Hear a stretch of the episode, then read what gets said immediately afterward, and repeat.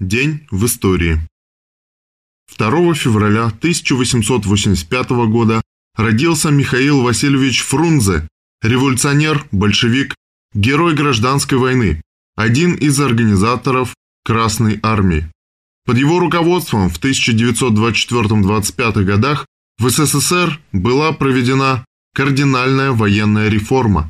В эти годы Фрунзе занимал посты председателя Реввоенсовета СССР и наркома по военным и морским делам и одновременно начальника штаба РККА и начальника военной академии. Также в этот день 1893 года родился Дамдины Сухэ-Батор, монгольский политический и государственный деятель, основатель монгольской народно-революционной партии, вождь народной революции 1921 года, создатель и первый главком Монгольской народной армии. 1919. Первый в мире рабочий факультет.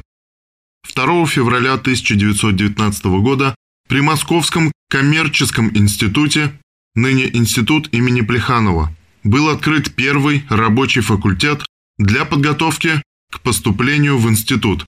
В сентябре рабфаки открылись при всех вузах республики, что было закреплено постановлением Наркомпроса от 11 сентября 1919 года.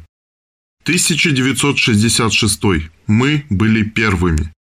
2 февраля 1966 года состоялся первый в мире кругосветный групповой поход отряда боевых кораблей Северного флота в составе атомных подводных лодок К-116 и К-113.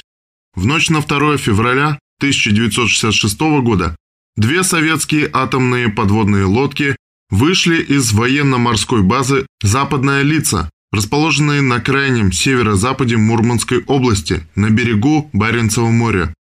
Двум атомным подлодкам К-116 и К-113 предстояло обойти под водой весь земной шар. Походный штаб контр-адмирал Сорокин разместил на борту подлодки К-116, который командовал капитан второго ранга Вячеслав Тимофеевич Виноградов. Второй атомной лодкой группы К-113 командовал капитан второго ранга Лев Николаевич Столяров.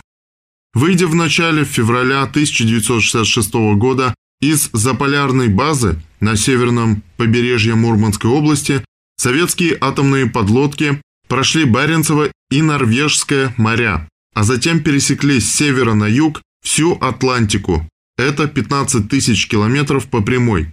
Далее лодки преодолели штормовой пролив Дрейка, там, где Атлантика соединяется с Тихим океаном. От бурь пролива Дрейка отряд советских субмарин двинулся на север, вдоль восточного побережья Южной Америки. 26 марта 1966 года Отряд советских атомных подводных лодок с успехом завершил поход, который стал первым в мире групповым кругосветным плаванием под водой. По итогам уникального похода командующий подводного отряда и командиры обеих подлодок получили звание Героев Советского Союза, а самим подводным лодкам было присвоено звание гвардейских. Такой поход стал первым в мире. Ранее никогда Ничьи подлодки не преодолевали под водой в групповом плавании почти всю окружность земного шара.